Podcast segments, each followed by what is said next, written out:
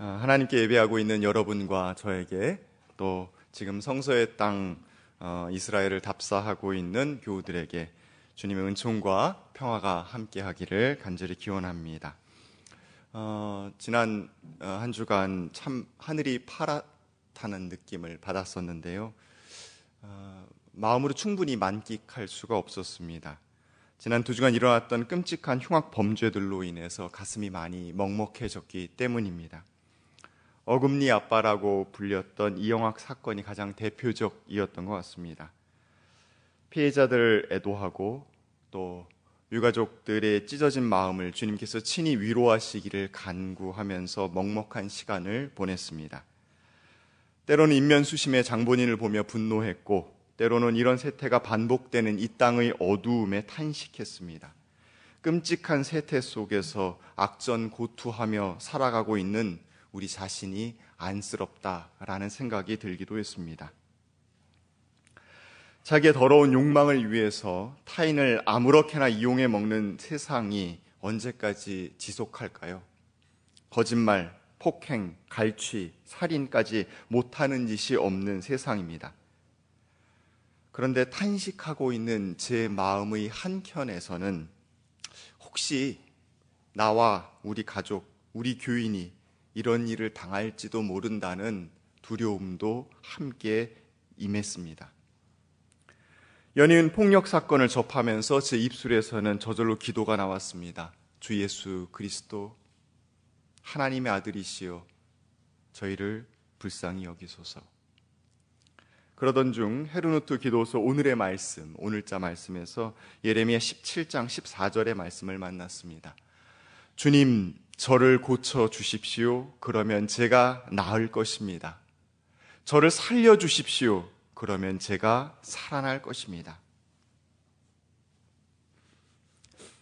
주님께서는 이 땅의 사람들을 불쌍히 여기시고 주님께서는 이 땅을 고쳐 주셔야 합니다라고 간절히 기도했던 한 주간이었습니다. 오늘의 본문 말씀인 에베소서의 시대에도 분별 없이 허망한 생각으로 살아가는 사람들이 나옵니다. 유진 피터스는 메시지 성경에서 이 부분을 이렇게 번역하고 있습니다. 그들은 하나님과 관계 맺기를 거부한 나머지 하나님은 물론이고 현실에서도 감각을 잃어버린 자들입니다. 그들은 똑바로 생각할 줄 모릅니다. 감각을 잃어버린 그들은 성에 집착하고 온갖 종류의 변태 행위에 중독되어 있습니다. 정말 이 땅의 작금의 현실과 비슷하지 않습니까? 사랑과 정의이신 하나님으로부터 떠난 자는 단순히 길을 잃은 자가 아닙니다. 현실에 대해서 성경 말씀 그대로 수치의 감각을 잃어버린 자입니다. 부끄러움을 모르는 자는 방탕과 탐욕에 먹힙니다. 그리고 악마가 시키는 대로 온갖 더러운 짓을 합니다. 이 악마적 세상에서 탄식만 하며 있을 수는 없습니다. 사도 바울은 4장 14절에서 이렇게 말씀합니다. 우리는 이 이상 더 어린아이로 있어서는 안 됩니다. 인간이 속임수나 간교한 술수에 빠져서 온갖 교훈이 풍조에 흔들리거나 이리저리 밀려다니지 말아야 합니다.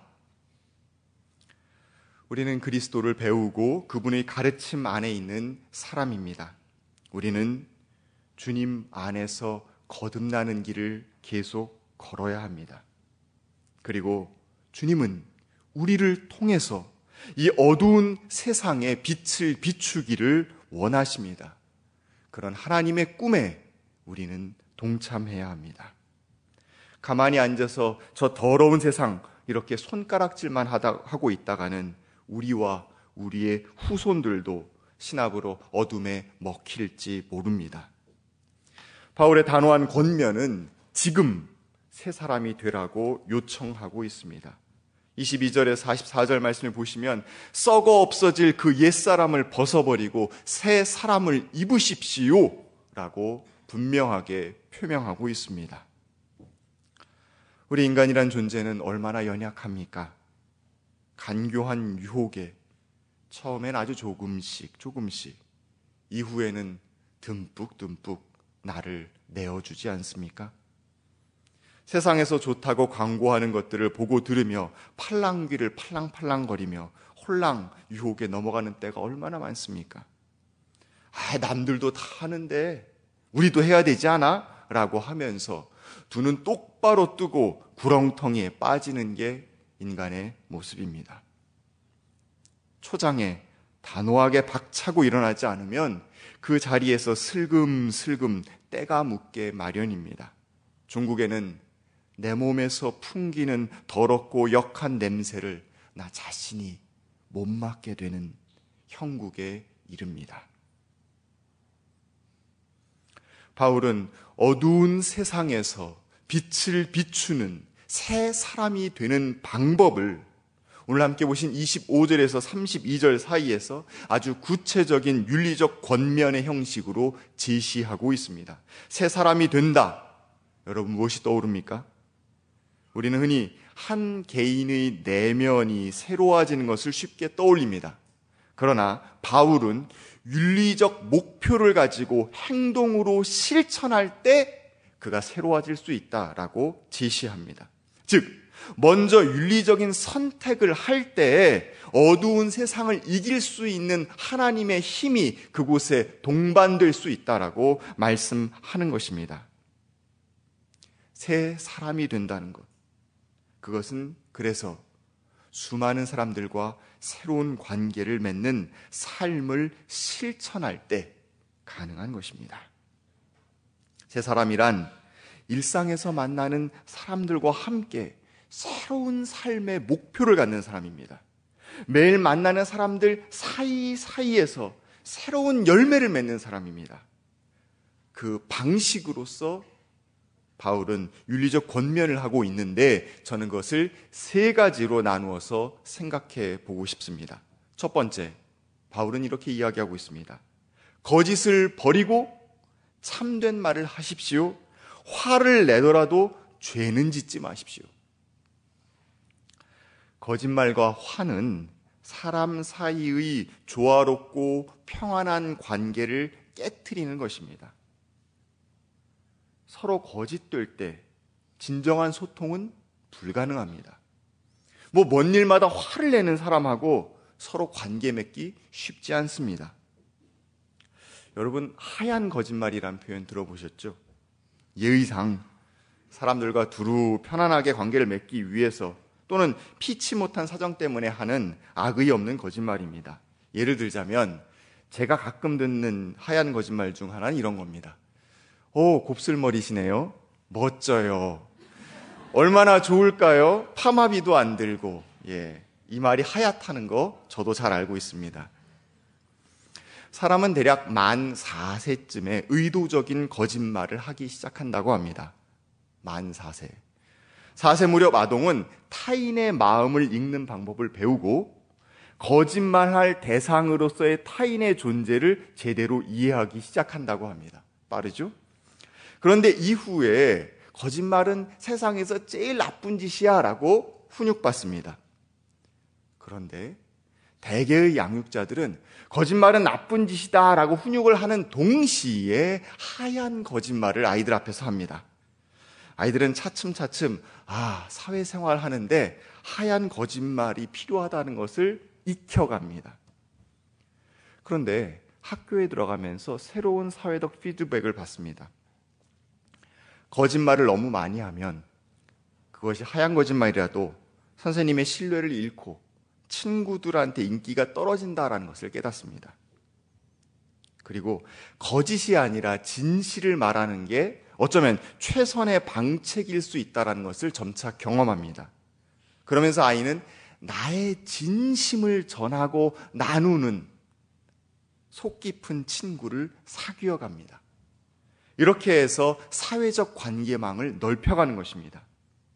상대방에게 하얀 거짓말로 치켜 세우면서 좋은 관계를 맺는 것 필요합니다. 그러나 그것보다 더 좋은 방식은 상대방의 진짜 장점을 찾아내서 진심 어린 칭찬을 해주고 또 상대방의 안타까운 점을 보고 애정 어린 충고를 해주는 것 아닐까 싶습니다. 진심이 서로 오고 갈 때 관계가 맺어지는 것입니다. 화의 문제도 관계를 중심으로 생각해 보겠습니다. 사도 바울은 화, 낼 수 있다. 이렇게 이야기하고 있습니다. 그렇지만 내 분노에 내 영혼이 삼켜져서는 안 됩니다. 자기 화에 삼켜져서 밤잠을 못 이룰 지경이 된다라고 한다면 그는 악마에게 틈을 내준 거나 마찬가지라고 바울은 지적합니다. 사람들이 각자 타인에 대한 노여움을 품고 하루 또 하루를 지낸다면 한 사람의 노여움은 요만큼이겠지만 이 사회 전체의 노여움은 어마어마할 것입니다. 그리고 그 노여움들은 어느 순간 쉽게 상대하기 어려운 악으로 우리에게 되돌아올 것입니다. 에베소 교회가 있었던 지역은 지금의 터키 서부 지역 에페소스라는 곳입니다. 당시 아시아주의 수도였었고요. 바울은 이곳에서 2년간 머물렀던 것으로 여겨집니다. 이스라엘 밖에 있는 대다수의 교회들처럼 에베소 교회에도 두 부류의 사람들이 있었습니다. 하나는 유대계 그리스도인들로서 예수와 같은 혈통을 갖고 있다라는 점에서 우월감을 느끼고 있으나 반면 소아시아 에베소 지역의 이민자라는 소외감을 느끼고 있는 사람들이었습니다. 다른 하나는 이방계 그리스도인으로서 에베소 지역의 토착민이기 때문에 우월감을 느끼고 있, 있지만 유대인에 비해서는 예수와 멀리 떨어진 존재라는 느낌을 갖고 있었던 사람들입니다. 이들은 서로의 배경상의 차이를 느끼고 있었고 그것이 어느 순간 차별로 이어지고 있다라는 것을 은연중 체험하게 됩니다. 그러자 서로 점차 멀어지는 위기를 맞이합니다.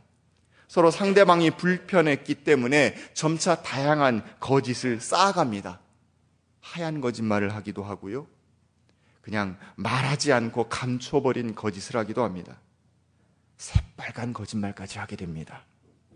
그것들이 섞여서 어느 순간 감당할 수 어려운, 감당하기 어려운 노여움으로 축적됩니다. 우린 이해할 수 있습니다. 전혀 다른 배경의 사람들이 만나서 쉽게 하나가 될 수 없겠죠. 하지만 바울은 단호하게 말합니다. 바로 거기에서 악마가 틈을 만든다고요. 악마는 사람들 사이에 갈라진 틈에서 그 노여움의 찌꺼기를 먹고 자라납니다. 악마에게 먹이를 주어서는 안 됩니다. 풀어내야 합니다. 우리는 한 몸의 지체라는 점을 깨달아야 합니다. 어느 한 사람은 눈입니다. 또 한 사람은 귀입니다. 어떤 사람은 팔이고요. 어떤 사람은 다리입니다. 각각 따로 떨어져서는 홀로 존재할 수 없습니다. 서로는 서로를 채워주라고 한 몸을 이룬 것입니다. 사장 3절에 하나 되게 해주신 것을 힘써 지키십시오. 라고 말씀합니다. 두 번째 윤리적 권면은 도둑질하지 말고 수고하여 떳떳하게 벌이를 하십시오입니다. 도둑질 자체는 분명 비윤리적인 것이죠. 나의 욕구를 위해서 타인의 소유를 갈취하는 것이니 말입니다. 그러나 도둑질이라는 그 하나의 잘못된 행위, 그것만, 그것에만 집중하는 것은 문맥상 잘못된 해석이라고 저는 생각합니다. 레미제라브의 장발장처럼 어찌할 수 없는 막단 골목에 몰린 사람이 실수로 한번 저지른 도둑질을 바울이 여기서 질책하고 있는 것 아닙니다. 오히려 매일매일의 생업에서 일상의 활동에서 타인의 소유를 욕심 사납게 내 것으로 삼으려는 태도 전체를 지적하고 있는 것입니다. 도둑질이라는 단어로 대표되는 욕심 많은 삶의 경향성과 태도를 경계하라고 권면하고 있는 것입니다. 대표적인 예는 북왕국 이스라엘의 아합 왕과 나보스의 포도원 이야기를 떠올리면 좋을 것 같습니다. 아합 왕은 상당한 재산을 왕으로서 어마어마한 재산을 소유하고 있는 사람이었지만 왕궁 바로 옆에 있는 나봇의 포도원을 갖지 못해서 안달복달 못했습니다. 결국 부인 이세벨이 거짓 증인 둘을 내세워서 나봇을 죽이고 포도원을 갈취해 가지고 자기 정원으로 만든 후에야 그는 만족할 수 있었습니다. 이런 삶의 경향성을 사도 바울은 도둑질이라는 표현 속에 담고 있는 것입니다. 이런 사람이 타인을 돌보면서 관계를 맺어가면서 살리 만무하지 않습니까? 바울은 도둑질하지 말고 수고해서 제 손으로 떳떳이 벌이하는 삶을 우리에게 요청합니다. 그리고 그 삶의 귀결점이자 목표는 바로 궁핍한 사람들에게 나누어 주는 삶이라고 적시하고 있습니다. 자, 우리 밥벌이의 동기를 재설정했습니다. 이기적으로 나 자신만을 위해 움직이는 존재를 넘어서서 공동체 안에 있는 타인의 안녕과 행복을 위해 수고하는 삶을 지향하라고 말씀하고 있는 것입니다. 우리가 이래야 하는 목표는 명확해졌습니다. 너의 것을 도둑질하는 노동이 아니라 너의 필요를 채우는 행위로서의 노동인 것입니다. 관계를 망치는 노동이 아니라 관계를 확장시키는 노동인 것입니다. 어느 철학자가 말했듯이 우리의 상상력을 발휘해서 우리가 멀리 동떨어져 있는 삶에 개입할 수 있을 때 그때 우리는 진정한 인간 존재로서 서로 관계 맺는데 성공할 수 있다라고 이야기하고 있습니다. 다시 한번 말씀드립니다. 우리는 서로 한 몸의 지체입니다. 가까이 우리 동네 어르신 댁을 방문해서 방충망을 수리해드리고 창문에 뽁뽁이를 붙여드리는 일로부터 시작해서 우리 교회 사회봉사부에서 한 일입니다. 멀리 요르단 자타리 난민촌의 시리아 어린이들의 생존과 교육을 위해 후원하는 일, 여러분들이 그것을 하고 있는 것으로 알고 있습니다. 이렇게 등등 우리가 서로 의지하고 살만한 세상을 만들기 위해서 애쓰며 살아갈 수 있습니다. 이를 위해서 내 손으로 떳떳하게 노동하는 삶을 바울은 권고하는 것입니다. 세 번째 윤리적 권면은 나쁜 말은 하지 말고 덕을 세우기 위해 적절한 때 은혜롭게 말하십시오입니다. 악독과 격정과 분노와 소란과 욕설로 가득한 말, 어떻게든 상대방을 깎아내리기 위한 말, 생명을 파괴하려는 말이 난무합니다. 나쁜 말은 사람의 성정을 거칠게 합니다. 반면에 좋은 말은 넘어진 사람도 일으켜 세웁니다. 우리는 말씀이 육신이 되었다고 믿습니다. 주님의 말씀만 육신이 된 것이 아니라 우리의 말도 구체적인 성취를 이룰 수 있습니다. 말로써 은혜를 끼친 가장 대표적인 분 누구입니까? 우리 주 예수님입니다. 복음서는 복된 삶의 길로 초대하신 예수님의 목소리로 가득 차 있습니다. 예수님은 어떤 복된 말을 하셨나요? 제자들에게 사람 낚는 어부가 되게 해주다고 부르십니다. 복된 자리로 초대하는 말, 정말 좋은 말이지 않습니까? 또 악한 귀신 들린 사람 병든 환자를 능력 있는 말씀의 은사로 고쳐주셨습니다. 예수님께서 하셨던 말들을 곰곰이 생각해 보면 우선 꾸짖는 말이 있습니다. 꾸짖는 말로 은혜를 끼치셨습니다. 악한 영에게 미혹되거나 부지불식간에 점령당해서 고통당하는 또 세상의 풍조를 따라 살며 잘못된 길을 헤매는 사람에게 엄중한 꾸짖음을 통해서 꾸짖음의 말씀을 통해서 악으로부터 해방이라는 것을 선물해 주셨습니다. 또 때로는 믿음이 부족한 이에게 북돋아 주시는 말로써 은혜를 끼치셨습니다. 안간힘을 써서 겨우 닿을 듯 했는데 닿지 않고 오랜 시간 애를 써서 올라설 듯 했는데 미끄러져 버리는 삶의 야속함 앞에서 무너져 내린 사람에게 다시 한 번 더 용기를 내봐라고 희망의 선택을 해봐라고 북돋아 주십니다. 때로는 죄사함을 선포하는 말로서 은혜를 베풀어 주셨습니다. 하나님의 마음과 뜻에 빗나가서 어긋나 버려 멀어져 버린 사람을 죄 사함으로 어긋나고 갈라진 하나님과 그의 관계를 회복시켜 주셨습니다. 그리고 때로는 말 없는 포용의 몸짓으로 그냥 받아들여 주셨습니다.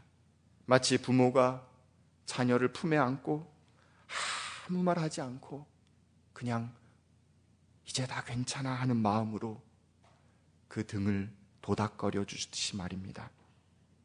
하나님께조차 버림받았다라고 낙인 찍혀서 평생 부재한 존재로 살아야만 했었던 주변인들을 하나님은 사랑받는 자녀로 새로 불러주셨습니다. 예수님만 그리하실 수 있는 것 아닙니다. 사도 바울은 우리의 입술과 우리의 몸짓으로 표현되는 말을 통해서 예수님처럼 상대방을 일으켜 세우는 선물을 줄 수 있다라고 우리에게 말씀하고 계십니다. 공동체의 관계에서 치유와 회복의 역사를 이룰 수 있다라고 우리에게 말씀하십니다. 자, 바울은 윤리적 권면을 세 가지로 했다고 저는 정리했습니다. 첫 번째, 거짓말과 화를 멀리 할 것. 두 번째, 도둑질하는 삶을 살지 말 것. 세 번째, 나쁜 말을 하지 말 것. 이렇게 모든 윤리적 권면을 관계성이라는 주제를 가지고 저는 정리했습니다. 바울의 마지막 표현은 32절에 나옵니다. 서로 친절히 대하며 불쌍히 여기며 하나님께서 그리스도 안에서 여러분을 용서하신 것 같이 서로 용서하십시오. 사실 친절히라고 번역된 단어는 크레스토이입니다. 그리스도와 발음이 비슷하죠. 어쩌면 서로에게 친절히 대하라는 당부는 서로에게 그리스도가 되라는 권면이 아닐까 싶습니다. 그리스도께서는 사랑을 행하시고 우리에게 가르치기 위해서 자신의 모든 것을 주셨습니다. 우리도 그분처럼 서로 사랑할 수 있습니다. 또 나에게 다가오는 가족, 친구, 교우, 낯선 이방인, 뉴스에서나 볼 수 있는 지구 반대편의 사람의 모습 속에서 우리는 우리를 만나기 위해 찾아오신 그리스도를 발견해낼 수 있습니다. 서로 서로 지지하고 서로의 삶의 필요를 공급해주고 서로 아름다운 사람으로 세워 나아갈 수 있습니다. 한 몸의 지체들이 만남 속에 사소한 만남은 없습니다. 하나님의 영이기 뜬 한 몸이기 때문입니다. 하나님께서 우리를 받아주신 것처럼 그렇게 사랑으로 우리가 상대방을 받아줄 때 세상은 어두움에서 빛으로 전진할 줄 믿습니다. 물론 타인을 받아들이고 사랑하는 일 쉽지 않습니다. 사도 바울은 겸손함과 온유함으로 깍듯이 대하라고 하면서 이는 오래 참음으로써 할 수 있다라고 알려줍니다. 오래 참음 말 그대로 시간이 걸립니다. 이런 종류의 일은 그 시간이 걸린다라는 시간의 소요 자체가 중요합니다. 그렇게 시간이 오래 걸리지 않고서는 해결할 수 없다라는 것이죠. 충분히 무르익지 않은 것은 떨따름할 뿐입니다. 사람 사이 관계도 그렇고 아름다운 세상 만들기도 그렇습니다. 단숨에 이루어지지 않습니다. 부디 그리스도 한 분에게 속한 우리 모두 한 몸의 지체로서 서로를 사랑으로 돌보며 더딘 시간 속에서도 낙심하지 않고 차가운 세상을 따사롭고 아름다운 곳으로 변화시킬 수 있는 여러분과 제가 되기를 간절히 소망합니다. 아멘. 함께 거둠의 기도 드리겠습니다. 우리 지체들의 머리가 되시는 예수님, 더러운 욕망의 시대를 살고 있는 우리를 불쌍히 여겨 주십시오. 거짓과 헛된 분노를 버리고 참된 말로서 서로 의지할 만한 관계를 맺게 해 주십시오. 우리 안에 탐심을 없애시고 나의 노동을 통해 너의 필요를 채우는 자가 되게 해 주십시오. 사람을 위로하고 일으켜 세우셨던 예수님의 말과 행동을 배우게 해 주십시오. 그래서 그리스도이신 주님의 몸의 지체로서 조급해하지 않으며 서로 사랑하고 세상을 따사롭게 만드는 우리 모두가 되게 도와 주십시오. 예수님의 이름으로 기도했습니다. 아멘.